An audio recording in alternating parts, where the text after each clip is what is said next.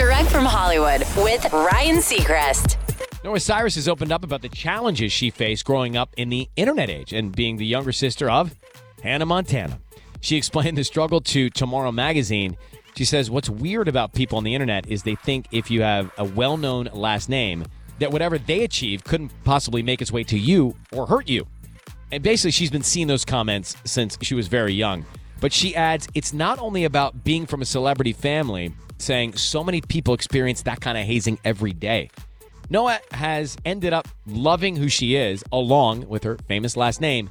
She even got a Cyrus tattoo on her arm. That's direct from Hollywood.